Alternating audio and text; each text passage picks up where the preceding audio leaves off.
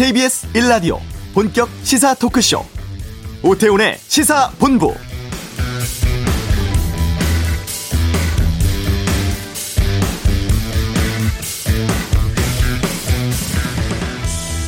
정부가 목표로 제시했던 추석 전 3,600만 명, 전 국민 70% 1차 백신 접종.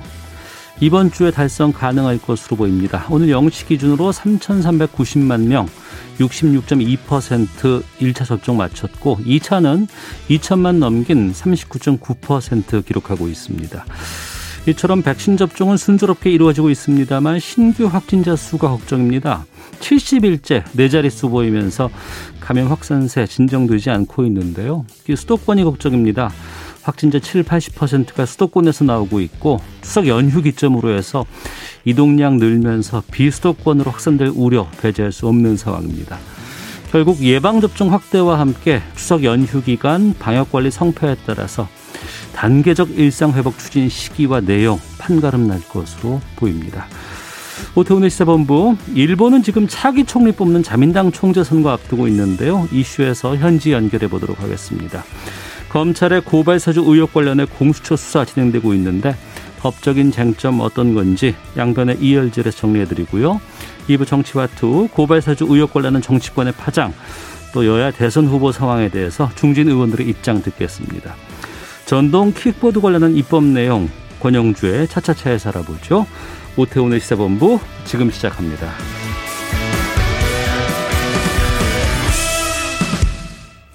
네, 이달 말 치러진다고 하는 자민당 총재 선거에 일본의 스가 총리는 출마하지 않겠다고 일찌감치 밝혔죠.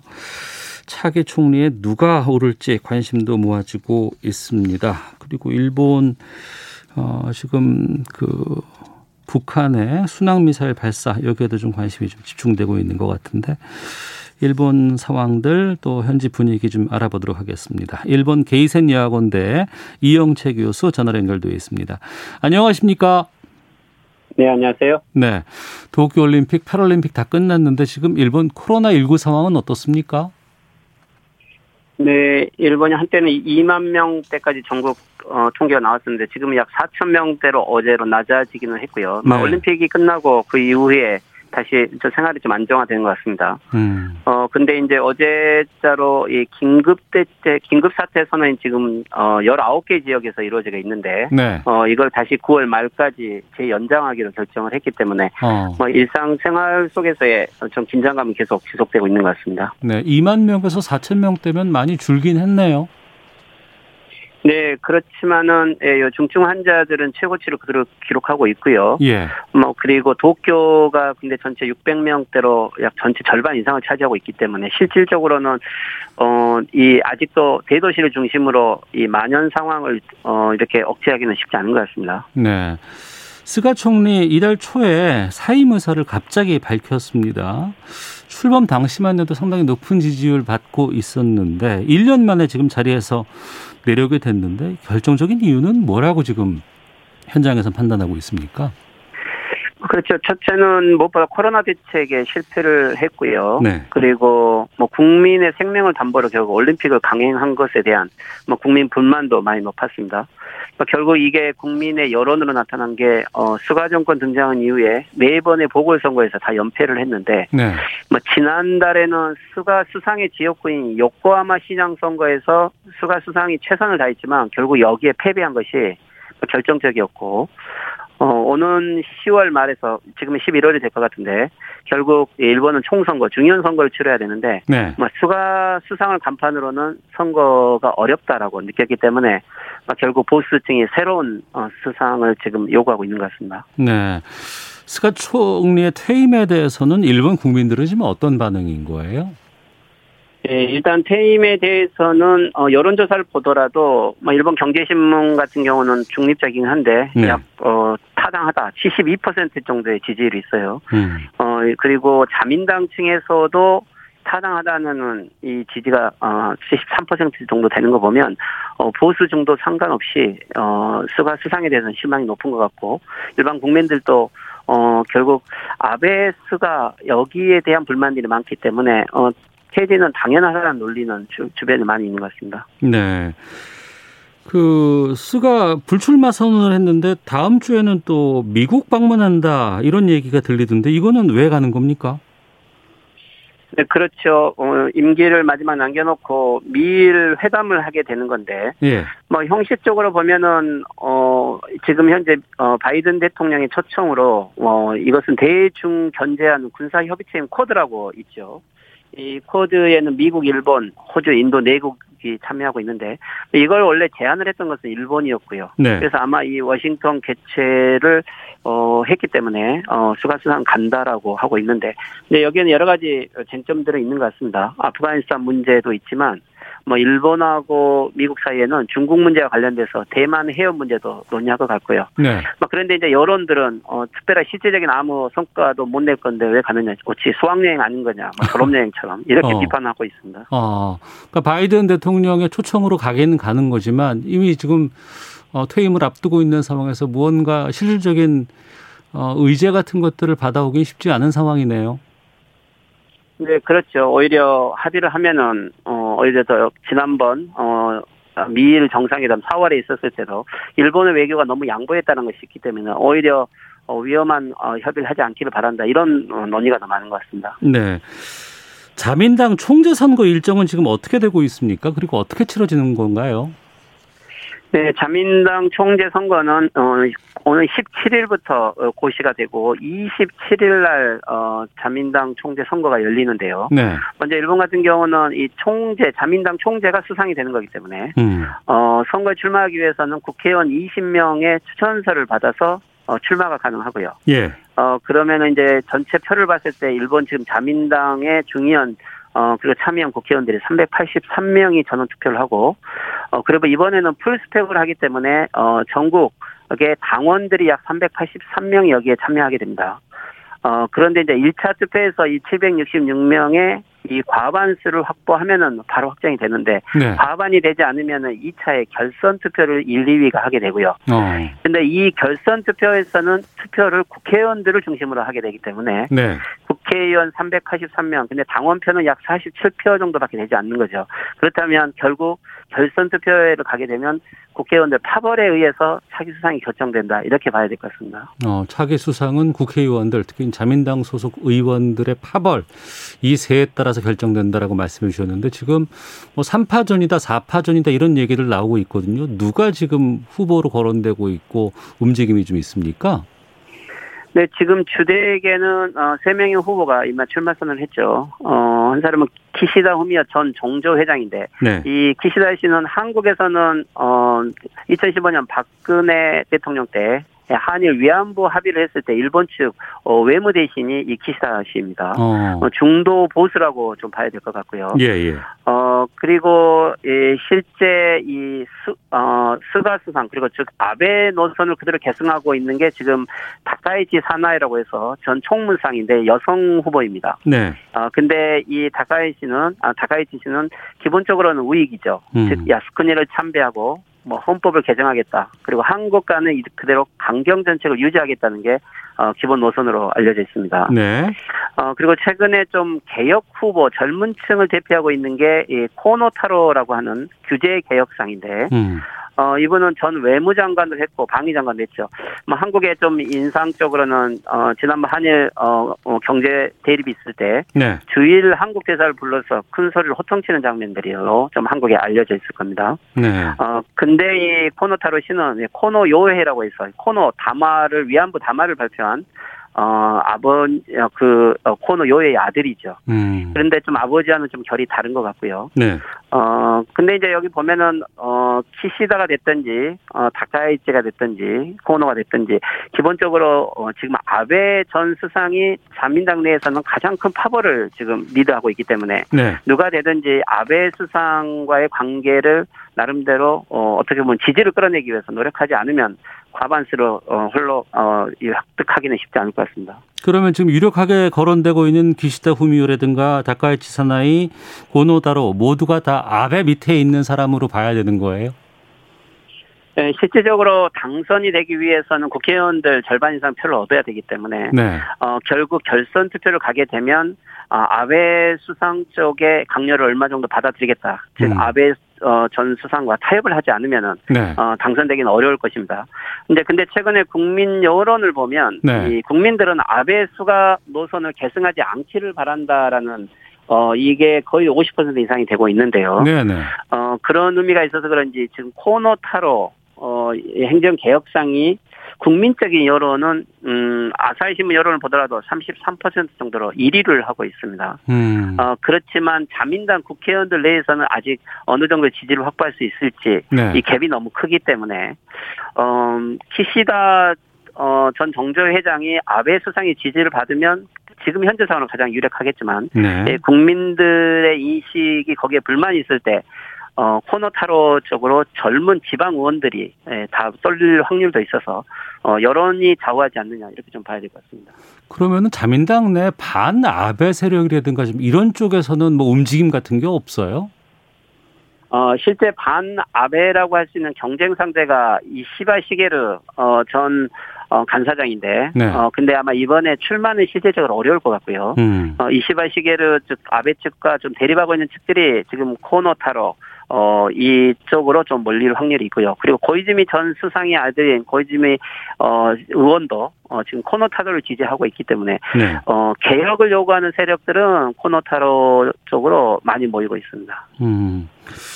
우리가 이제 강경화 장관하고 그 만나는 장면이라든가 주일 대사 불, 어, 불러다가, 아, 주한 대사 이제 불러, 아, 주일 대사죠. 불러다가 막 호통치는 장면 때문에 상당히 좀 강경 보수로 알고 있었는데 오히려 개혁 후보로 고노다를 꼽고 있네요. 뭐 자민당 내에서는 아베노믹스 정제를 비판했고요. 네. 그리고 또 어, 아베 전 수상이 어, 코너 담화를 비판했을 때도 이 코너 담화를 계승하겠다라고 하는 쪽은 오히려 이 코너 타로 쪽입니다. 음. 그래서 최근에도 보면 원전 정책이라든지 아베노믹스에 대해서는 조금 아베 쪽과 타협하는 모습을 보이지만 한일 관계에 대해서는 코너 담화를 계승하겠다라고 명확하게 이야기를 하고 있기 때문에 네네. 어, 나름대로는 어, 집안의 내력을 그렇게 조금 전혀 벗어나서 행동하기는 어렵다고 보고요. 음. 어, 한일 관계 개선에 대한 것은 좀 장기적으로는 좀 의지가 있지 않을까 좀 그렇게는 볼 수 있을 것 같습니다. 그럼 이영채 교수께서 보시기에는 고노다로가 되는 것이 한일 관계 개선에 는좀 도움이 된다고 판단하실 수 있다고 보십니까?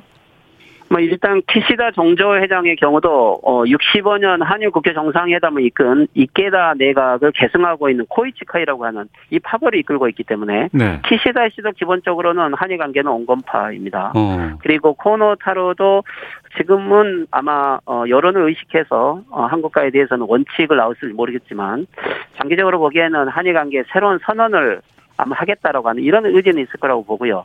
어, 다가이제이가 이외에는 는 대부분 한일 관계는 나름대로 개선을 해야겠다라는 이런 의지들은 있는 후보들이라고 보입니다. 네. 일본의 정치가 상당히 좀 특이하고 우리로서는 좀 이해가 안 되는 부분이 그 부분인데 아베 전 수상 같은 경우에는 일본에서 상당히 지금 비난도 많고 여론이 안 좋잖아요. 그럼에도 불구하고 차기 수상은 자민당에서 아베 쪽의 지지를 얻어야만 당선이 가능하다고 하고 하지만 여론은 그렇지 않다는데 이거 어떻게 좀 이해가 될까요? 그렇죠. 일본은 결국 자민당의 민주주의라고 봐야 될 것 같고요. 어. 어. 일본 자민당의 지금 국회의원들 전체 중에 아베 수상이 임기 중 여섯 번의 선거에서 전원 당선된 국회의원들이 90% 정도 됩니다. 예. 그렇다면 전 자민당 국회의원들 거의 다 아베 수상에 의해서 당선된 영향을 가지고 있는 사람들이고요. 그리고 아베 수상 때는 어 전 간부들, 어, 공무원 관료들을 국장급을 다 아베 수상이 거의 다 임명을 했고요. 음. 헌법재판소 전원을 다 아베 수상 때 임명을 했죠. 아, 네. 어, 그렇더라면은 미디어 관계자들도 아베 수상에 반대를 했던 사람들을 다 어떻게 보면은 어 자천을 시켰기 때문에 어. 실제 지금 일본 사회는 아베 수상의 영향력이 지금도 강하고 어 그런 의미에서 어 이번에 스가 수상이 물론 국민적 지지도 있지만 아베 노선을 그대로 착실하게 개선하지 않았다. 즉 헌법 개정을 하지 않았다라든지 보수색을 보이지 않았다고 해서 보수가 예, 아, 아, 수가를 버렸다라고 좀 이렇게 봐야 될 것 같습니다. 어, 여론은 다름에도 불구하고 그 여론을 딛고 일어서질도 못하고 있는 거네요. 그렇죠. 결국 야당이 이 대항 세력을 구축해야 되는데 네. 지금 야당의 전체 지지율은 5%도 넘지 못하고 있기 때문에 결국 자민당 내에서 어 총재가 되는 사람이 결국 수상이 되는 거고 지금도 아직까지도 어 아베 수상 영향력이 크다. 그렇지만 이번 어 선거는 다음번 10월에 중요한 선거와 연결되고 있기 때문에 네네. 어 이번 총재 선거에서 아베 수상의 영향력이 얼마 정도 어 지속되고 있는지 음. 결국 아베 수상의 의도대로 어, 그대로 국회의원들이 움직일지 새로운 개혁서를 요구할지. 왜 그러냐면 10월에 총선거에 지명을 받아야 되기 때문에 네. 결국 다음 차기 총재는 조금이라도 어 10월에서 총선거에서 국민 승인을 받으면 아베 노선을 탈각할 수 있는 이런 힘은 받을 수 있는 거겠죠. 아 이번에 그 자민당 총재 선거가 차기 수상에 대해서는 유력한 상황이지만 그 이후에 있을 그 중의원 선거 이것이 상당히 좀 여론이 반영될 수 있는 중요한 선거네요. 그러니까. 그렇죠. 결국 음. 수상에 의해서 후보들이 어, 작 지역구 후보들을 결정할 수 있는 것이고 음. 결국 중의원 선거에서 이 수상 중심의 새로운 국회의원들이 나오게 되면 아베 노선과는 좀 다른 정책을 할 수 있는 어, 이런 자민당의 지지 세력들을 확보할 수 있는 거겠죠. 그렇다고 한다 그러면 이번에 새로 이제 선출될 차기 총리가 좀 풀어 나가야 할 일본의 가장 큰 과제는 지금 어떤 상황입니까? 일단 가장 큰 과제는 경제 회복일 겁니다. 예. 아베노믹스를 했지만 어, 아베 수상이 2% 정도의 경제 회복을 한다고 했지만 실제 0.%에서 벗어나지를 못했고요. 음. 어, 그리고 전체 일반 노동자들 필요한 국민들 소득은 전혀 향상되지 않았습니다. 결국 재벌들만 이익이 있었고요. 결국 그럼에도 불구하고 일본은 대량으로 어, 이 경제 통화 완화 정책을 써왔기 때문에 부채가 어, 아주 많이 불어난 거죠. 결국 불안한 경제 상황을 극복을 해야 될 것이고, 어, 그리고 또한 코로나 대책을 포함을 해서 외교 관계도 미국 일변도로 왔기 때문에 이것을 개선하기 위한 노력들도 해야 될 것입니다. 네. 그 북한이 신형 장거리 순항 미사일 시험 발사 성공했다 이런 발표가 어제 있었습니다. 특히 일본 정치권 같은 경우에는 한국 문제라든가 북한 문제 같은 것들을 정치적인 위기가 있을 때 많이 이거를 좀 이슈화시키곤 했었는데 여기에 대한 보도들도 좀 많이 나오고 있나요? 네, 일본도 속보로 보도를 했고요. 네. 아마 이 어, 북한의 미사일 성공 같은 경우는 아베 수상을 비롯한 보수 의익들에게 조금 어, 뭐랄까요 영향력이 있을 것 같습니다. 오히려 북한의 위기론으로 이번 선거에서도 어, 극우 보수 세력의 후보를 내세우고 결국 헌법 개정을 하지 않으면 안 된다, 안 된다라는 이러한 논리로 좀 가져갈 확률이 있어서 다카이치 후보는 아마 여기에 좀 강경 발언을 하고 있는 것 같습니다. 네. 일본이 일방적인 수출 규제 한 지 벌써 2년 넘었습니다. 뭐 차기 총리도 좀 선출되는 상황이라고 하고 또 중요한 중요한 선거도 앞두고 있다고 하는데 한일 관계 물론 뭐 가깝고도 먼 나라라고 우리가 표현하고는 있습니다만 관계 개선은 필요한 부분이거든요. 이 가능성은 어떻게 전망하세요? 그렇죠. 당장은 어렵지만 일본에서 수상이 바뀌고 한국도 내년 3월 어, 대선이 끝나고 나면 이 한일 관계는 새로운 모색을 양쪽이 해야 될 것입니다. 뭐 일본의 경우도 아베 수가 노선을 어, 계승하느냐 안 하느냐 차기 수상이 이게 중요할 것 같긴 한데 어쨌든 일본도 한국과의 관계는 실용 외교로 좀 복귀할 가능성도 있다고 보입니다. 결국 미중 대립 속에서 한국과 일본이 공동으로 피해를 보고 있는 지점들이 있어서 네. 어, 협력의 필요성을 느끼고 있는 것 같고요. 어, 차기 수상이 코노가 되든지 어, 그리고 키시다가 되든지 아베 미 수가 노선보다는 낫다라고 보는 게 예, 전체적인 이쪽의 의견이고요. 어, 경에 따라서는 어, 이 98년에 어, 김대중 오부치 선언처럼 네. 한일 간도 군부적인 틀을 새롭게 짜는 새로운 한일 어, 선언을 해야 된다라는 이런 필요성이 더 어, 다음 내년부터는 강하게 나올 것 같습니다. 음, 알겠습니다. 여기까지 말씀 듣겠습니다. 고맙습니다. 네, 수고하세요. 예, 감사합니다. 일본 게이센 여학원대 이영채 교수 연결해 말씀 나눠봤습니다. 자, 이어서 이 시각 교통 상황 살펴보고 돌아오겠습니다. 교통정보센터의 공인혜 리포터입니다. 네, 이 시각 교통정보입니다. 태풍 찬투의 영향으로 제주에서 시작된 비가 이제 남해안을 따라서도 영향을 미치고 있습니다. 주변 지나시는 분들 빗길 조심 운전 부탁드립니다. 현재 사고는 중부고속도로 하남 쪽 모가 부근 1차로와 중앙고속도로 대구 방향 대동 요금소 2, 3차로입니다. 각각 사고로 차단돼 있어서 주변이 무척 혼잡하고요. 이 밖에 대부분의 구간에서는 오후 작업 정체에 이어지는데요. 영동고속도로 인천 쪽 군자 요금소 초부터 꽉 막혀 있는 이후 월곡 분기점 3차로와 갓길이 작업으로 차단돼 있어서입니다. 6km 구간이 더디고요. 반대 강릉 쪽 서창에서 월곶, 반월에서 둔대, 동궁포에서 부곡 사이와 용인부터 양지 터널 쪽으로 긴 구간 차가 많아 밀리고 있습니다. 평택 시흥고속도로 평택 쪽 군자 분기점부터 남한산 쪽으로는 5km 구간 오늘 내내 꽉 막힌 정체가 이어지고 있습니다. KBS 교통정보센터였습니다.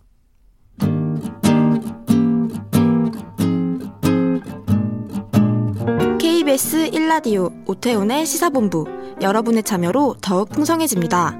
방송에 참여하고 싶으신 분은 문자 9730번으로 의견 보내주세요.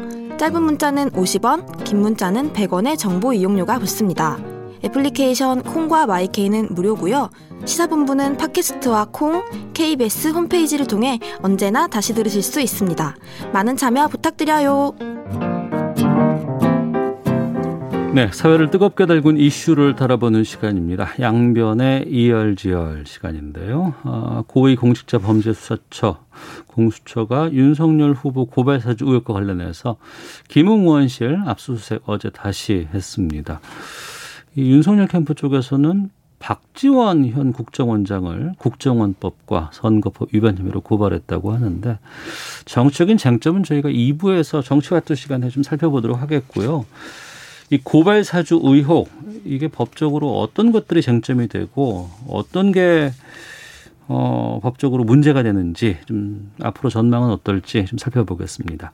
양재열 변호사 나오셨습니다. 어서 오세요. 네, 안녕하세요. 예. 그 공수처가 김웅 의원실 압수수색 지금 어제 다시 한번 더 들어갔습니다. 네. 이 압수수색 의미가 어떻게 판단하십니까? 어, 일단 공수처 입장은 그렇습니다. 그러니까 적법하게 발부받은 영장을 통해서 지난 금요일에 이미 압수수색을 했는데 네. 자택에 대한 영장은 집행이 됐죠. 음. 그런데 당일 이제 국회에 있는 어, 김웅 의원 사무실을 압수수색하는 과정에서 이제 김웅 의원도 이거에 대해서 반박을 했고 저항을 했고 또 국민의힘 의원들 일부까지도 이렇게 저항을 하면서 대치를 하다가 밤 9시쯤에 이제 집행을 중단을 했던 겁니다. 음. 사실 그 과정에서 어, 공수처에서는 이 말씀드린 것처럼 적법한 영장이었고 영장 내에 김웅 의원이 이 보관하고 관리하는 그런 어떻게 보면은 컴퓨터라든가 전자장치가 포함이 되어 있기 때문에 의원 사무실 역시 영장 범위 내에 들어간다라는 것이고요. 또 그때 당시 보좌관에게 영장을 집행할 것인지를 제시를 했고 네. 또 보좌관이 이제 본인에게 확인해야 될 것이냐고 하니까 위임을 받았다고 했기 때문에 집행을 했다라고 하는데 또 김웅 의원은 본인은 허락한 적이 없다라고 얘기를 했어요. 다만 이게 이 장소에 대한 영장을 집행할 때는 그것을 관리하는 사람의 허가를 받으면 되는 거거든요. 허가가 아니라 이제 참관을 하면 되거든요. 그래서 사실 보좌관도 관리하는 사람들이기 때문에 음. 이것 자체가 과연 불법인지는 다투질 여지가 있었는데 네. 그게 이제 다투지기 전에 이제 이미 재집행을 했기 때문에 그 소지는 좀 사라진 것으로 보입니다. 음. 국민의힘 쪽에서는 아니 공수처의 압수수색 보니까 범위도 그렇고 뭔가 절차가 좀 미비한 것 같다. 음. 공수처 경험이 없으니까 좀 이런 거 실수한 거 아니냐 이렇게 좀 얘기가 나오고 있거든요. 네. 그 부분은 어떻게 보세요? 근데 지금 말씀 아까도 시작할 때 말씀하셨지만 이게 법적인 어떤 쟁점이 어. 정치화 문제가 되면서 사실은 그렇지 않아야 될 부분들까지도 좀 논란의 대상이 된 것으로 보여요. 예를 들어서 이제 거기에 뭐 대표적으로 검색하는 과정에서 오수라는 그런 이름이 들어가 있어서 김오수냐 권오수냐 막 얘기 한참 나오잖아요. 네, 그렇죠. 네. 그게 사실 그렇게 한참 나올 문제가 전혀 아닌 게 네. 이제 영장을 집행하려면 요즘에는 그냥 뭐 예전처럼 서류를 뭉텅이로 다 들고 나가지도 않고 네. 또다 디지털 증거 자료지 않습니까? 네네. 네. 그래서 만약에 뭐 휴대전화라든가 개인이 사용하고 있는 컴퓨터 같은 것을 통째로 다 들여다보게 되면 사건과 관계 없는 많은 것들이 들어있죠. 요즘에 음. 사실 휴대전화에 그 사람이 모든 게 들어있다고 해도 과언이 아닐 정도이기 때문에 네. 그래서 영장을 집행할 때는 반드시 말씀드린 그 오수 같이 키워드를 집어넣어서 음. 그게 포함되어 있는 문서들만을 압수할 수 있도록 그렇게 영장을 그 집행을 합니다. 네. 그 과정에서 이제 원래 지금 논란에 의혹이 된 그 고발장 내용에 보면 당시에 그 뭐 도이치모터스 사건이라든가 아니면 조국 전 장관 관련된 사건, 유세수 감찰과 관련 사건 이런 것들에 대한 얘기가 들어가 있거든요. 음. 그러니까 당연히 이 고발장에 들어가 있는 핵심 키워드로서 그걸 입력했던 건데 네. 이거를 정작 윤석열 지금 검찰총장 출신이신데도 이거마저도 왜 거기 오수가 들어가 있냐 사건과 관계 없다라는 식으로 말씀을 하시면서 이제 정치적으로 논란이 좀 커진 건데 법적으로 문제되는 건 아닙니다. 당연히 그렇게 해야 하는 거예요. 그 키워드는 두 글자씩만 입력하는 거예요? 아 그건 아니죠. 아 그건 그런 건 아니고 네, 네, 그건 어, 아니고요. 네. 어. 뭐 고노스라고 넣었으면 오히려 더 좋지 않겠냐 할 수도 있지만 네. 뭐 유재수도 들어가 있었고요. 중국도 음. 들어가 있었고. 네. 네. 이 압수수색 상황에서 이제 김웅 의원과 의원실뿐만 아니라 이제 손준성 검사도 음. 이제 이게 포함이 돼 있고 여기서는 좀 핵심 물증 같은 것들이 확보됐다는 보도가 나오고 있던 좀 약간 보도는 엇갈리게 나오고 있습니다. 네. 압수수색을 해서 물증을 이제 증거를 확보를 했지만 의미 있는 것들은 찾지를 못했다라는 식의 보도도 있고요. 음. 또 지금 이제 저 국회에서 국정감사 진행 중이지 않습니까? 네네. 박범계 법무부 장관 같은 경우에는 의미 있는 자료가 있다는 또 취지로 답변을 하셨거든요. 그래서 음. 뭐가 있는지는 정확하게 밝히지가 않았는데 네. 다만 이제 손준성 검사를 압수수색할 수밖에 없었던 거는 김웅 의원은 참고인 신분이고요. 네. 지금까지는 피의자로 지금 영장이 기재가 된 사람은 손준성 검사하고 윤석열 지금 예비 후보입니다. 네. 그렇기 때문에 어, 손준성 검사가 그 범죄 사실 범죄 의혹은 그런 겁니다. 본인이 뭔가 이 지금 당시에 채널A 사건과 관련해서 검찰에 대해서 어, 공격하는 입장에 서 있는 정치인이라든가 언론인들을 어, 맞받아서 수사를 하기 위해서 고발장을 작성을 해서 셀프 수사를 한 것 같은 어, 시도한 거 아니냐. 그런데 그 고발장을 누군가 제3자에게 시켜서 작성하게 만들었다라는 겁니다. 네. 이게 이제 직권남용이 되는 거고요. 음. 이제 이 공수처가 수사할 수 있는 사건의 범위가 형사 사건으로는 대표적인 게 직권남용, 뇌물 이런 것들이거든요. 네. 그래서 그 부분을 이제 수사 확인을 하기 위해서 이제 압수수색을 한 것이고 그럼 과연 제3자 누구에게 그런 것들이 이제 작성이 하도록 만든 것이냐 혹시 지금 고발장에 들어가 있는 부분들은 직접적으로 서류 문서가 아니라 문서 파일이 아니라 이 문서들을 일일이 사진을 찍은 거잖아요. 네네. 네. 그러니까 그 원본들을 작성한 흔적 같은 것들이 남아있지는 않은지 이런 것들을 아마 확인하려고 한 것으로 보입니다. 김웅 의원은 참고인 신분으로 지금 현재 조사를 받고 있는 상황인데 네. 이 피의자로 전환될 수도 있어요. 지금 이제 어 아마 김웅 의원이 처음에 이제 이 의혹이 불거졌을 때 본인이 해명했던 부분을 보면 어떤 내용들이 있는지 모르고 그냥 단순 전달만 했다라는 그런 취지로 얘기를 했지 않습니까? 네. 그렇게 될 경우에는 참고인이 될 수도 있죠. 근데 음. 또 이 논란, 이 의혹을 폭로한 제보자 조성은 씨는 당시에 김웅 의원이 서울중앙지검이 아니라 대검에 꼭 제출을 해야 한다라고 그렇게 얘기를 했다고 또 그렇게 증언하고 있지 않습니까? 폭로하고 네네. 있지 않습니까? 어. 그 말이 맞다라면 공범이 되는 거고 어. 단순 전달만 한 것이라면 이제 법적 책임을 묻기는 어려울 수 있으니까 그때는 이제 그냥 참고인 정도로 그치겠죠. 음. 이게 처음에 벌어진 일들이 지난해 3월, 4월 3일, 4월 8일 뭐 이때라고 네. 지금 하는데 그리고 나서 휴대전화는 뭐 6개월마다 한 번씩 바꾼다 뭐 이런 보도들도 나오고 네. 있고 이 디지털 정보라는 게 흔적이 남아 있을 수 있다고는 하지만 음. 이렇게 다 교체해 버리고 나면은 이게 찾을 수 있을까라는 궁금증도 있는데. 그러니까요. 그 부분이 참 어, 디지털 증거가 양날의 칼인 것 같습니다. 말씀하신 네. 것처럼 남아 있을 경우에는 누구도 부인하지 못하는 증거로 작동을 하지만 예. 그러니까 아예 없어져 버려서 그 디지털 정보 자체를 담고 있는 기기 자체가 없어졌거나 음. 아니면 열 수 없어 열어볼 수가 없던 상황이 있을 경우에는 아무것도 못 찾을 수도 있는 거거든요. 네. 뭐 그럼에도 불구하고 어, 이런 의혹이 사실이라면 네. 손준성 검사와 김웅 의원이 그때 한 번만 이런 논의를 하지 않았을 수도 있지 않습니까? 그리고 음. 그와 관련된 부분의 자료들 같은 것들이 이제 어, 지워도 완전히 뭐 그 기계적으로 이거를 전자장치로 없애지 않는 한 흔적은 또 남아있을 수도 있고 네. 그런 부분들까지 확인을 해보겠다는 거죠. 네, 의원실 집행 과정에서 방해 행위 제지하는 과정이 네. 있었는데 이걸 또 공수처는 공무집행 방해 이것도 법적 조치 검토하고 있다고 하는데 그 가능성은 어떻게 보십니까? 어 가능성은 있어 보입니다. 말씀드린 것처럼 당시 이제 어 공수처에서는 분명하게 영장이 기재된 범위 내에서 영장이 어, 밝힌 절차를 통해서 했고 또 김웅원도 자택과 뭐 승용차에 대해서는 충분하게 인정을 했던 겁니다. 근데 왜 또 사무실에 대해서는 그렇게까지 이 격렬하게 막아서는지 이런 부분들이 음. 명확하지 않고요. 네.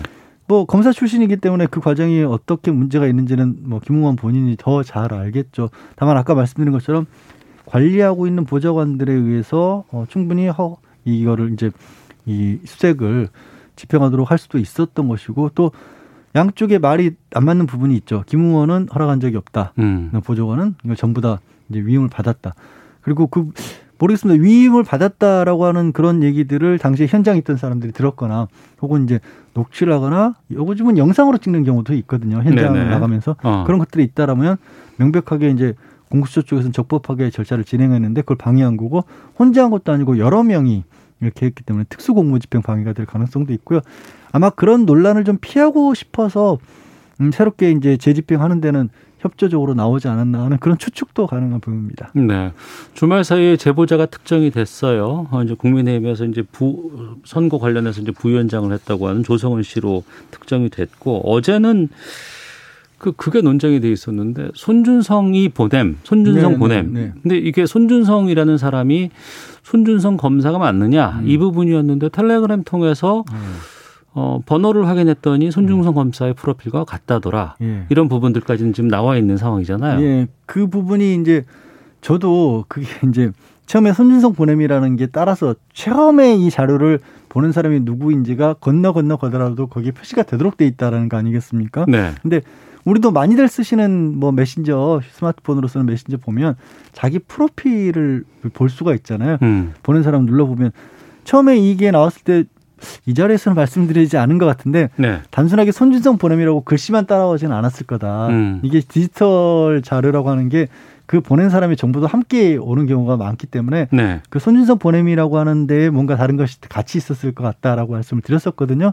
근데 그 부분이 이제 확인이 된 거죠. 뭐냐면 말씀드린 그 프로필이 이 손준성 검사의 전화번호가 저장된 사람이 이걸 열어보면 그게 이제 손준성 검사 텔레그램 프로필이 그대로 뜬다는 거예요. 네. 아직 물론 뭐 실제로 또 손준성 검사인지는 확인이 된 건 아니지만 100% 이게 그 조성은 씨가 보낸 그 받았던 고발장의 손준성이라고 하는 그 전화 그걸 다른 사람들에게 전달한 다음에 열어보면 손준성 검사의 텔레그램 프로파일이 뜬다는 거죠. 그러면 음. 적어도 작성은 어땠는지 모르지만 네. 뭐 누군가 제3자가 그랬을 가능성은 굉장히 낮고 손준성 검사가 보낸 것만은 거의 확실해 보이는 겁니다. 음. 문서가 아니고 디지털 정보라고 하지, 하고 SNS 상에서 돌아다니는 정보라고 한다 그러면 한쪽에서 이걸 삭제를 한다고 하더라도 네. 한, 다른 한쪽에서는 이게 남아 있을 가능성이 그렇죠. 높잖아요. 네. SNS 특성상 네. 조성훈 씨 핸드폰은 지금 공수처라든가 검찰 쪽에 아마 제공이 됐다고 하는데 그럼 이쪽에서 확인될 가능성도 있겠군요. 충분히 있죠. 어. 어. 그래서 이제 그 부분을 이 말씀드린 부분은 조성원 씨가 아까 말씀드린 그 영장 집행하는 방법 있죠. 네. 물건 검색해서 복사하고 이런 방법으로 그 데이터를 이제 대검하고 그다음에 공수처에 넘겼다는 것이고 휴대전화는 다시 가져왔다는 거죠. 그래서 그 휴대전화 가져온 걸로 말씀드린 것처럼 다른 제3자에게 그 자료를 똑같이 보내봤더니 거기서 이제 그대로 손주성이라는 이름이 떴다라는 것이고 프로파일 프로필과 함께 음. 그래서 그런 부분들은 아마 증거로 쉽게 인정이 될 것으로 보입니다. 네. 이런 상황에서 국민의힘이라든가 윤석열 캠프 측에서는 지금 이거 이상하다. 이 조성은 씨라는 분이 박지원 국정원장과 친한 관계고 네. 만났다더라. 네. 그리고 여러 가지 인터뷰하는 과정에서 나온 내용들을 보면 마치 어떤 좀 조력을 받는다거나 상의를 한 것처럼 네, 이런 것들이 좀 보인다고 하고 지금 윤석열 후보와 연결된 건 아직 없지 않느냐 이런 네. 주장들 하고 있거든요. 이쪽은 어떻게 보고 계십니까? 음 일단 뭐 만났다라는 것 자체는 사실인데요. 네. 그게 어, 조성은 씨가 본인이 어떤 만남을 가졌다라는 것을 뭐 당시의 국정원장이라고까지는 안 밝혔지만 음. 그 사진을 찍어서 식당을 이렇게 유명한 곳이라고 아예 SNS에 올렸던 겁니다. 네. 그게 이제 발단이 돼서 거기서부터 이제 뭐 추적을 한 건데 그냥 상식적으로 어떤 정치적 모함 모의를 하기 위해서 만난 자리를 사진을 찍어서 자랑하듯이 식당이라고 올렸다라는 것 자체가 저는 개인적으로는 좀 상상하기가 어려워 보이거든요. 음. 그리고 그 전에 이제 박지원 원장과의 특별한 관계라는 것도 결국 예전에 이제 국민의당 시절부터 그때 그 당에 같이 있었다라는 것이고 뭐 공관의 국정원장 사택에 들렸다는 것도 그때 국민의당 쪽에 인물들과 같이 갔다는 거 아니겠습니까? 그래서 네. 또 박지원 원장이 워낙 그 뭐 사람 만나는 걸 좋아하시고 언론인들과의 접촉도 굉장히 평소에도 많이 하는 그런 분이기 때문에 그러니까 이전의 국정원장들과는 많이 다른 국정원을 운영하고 있는 분이지 않습니까? 음. 그래서 당장 누구 한 사람을 그 즈음에 만났다는 것만으로 모의를 바로 끌어들이기는 좀 무리하지 않을까. 그러니까 뭐 정치적으로 계속 논란이 될지 몰라도 수사까지 가기는 어려울 겁니다. 네. 수사 결과 나올 때까지는 당분간 이 내용은 계속 좀 이어질 것 같습니다. 네. 장지열 변호사와 함께했습니다. 고맙습니다. 네, 고맙습니다. 잠시 2부 정치와투에서 정치적인 쟁점 파장들 좀 짚어보도록 하겠고요. 또 권영주의 차차차 전동 킥보드 관련한 입법 내용에 대해서 알아보도록 하겠습니다. 2부로 가겠습니다.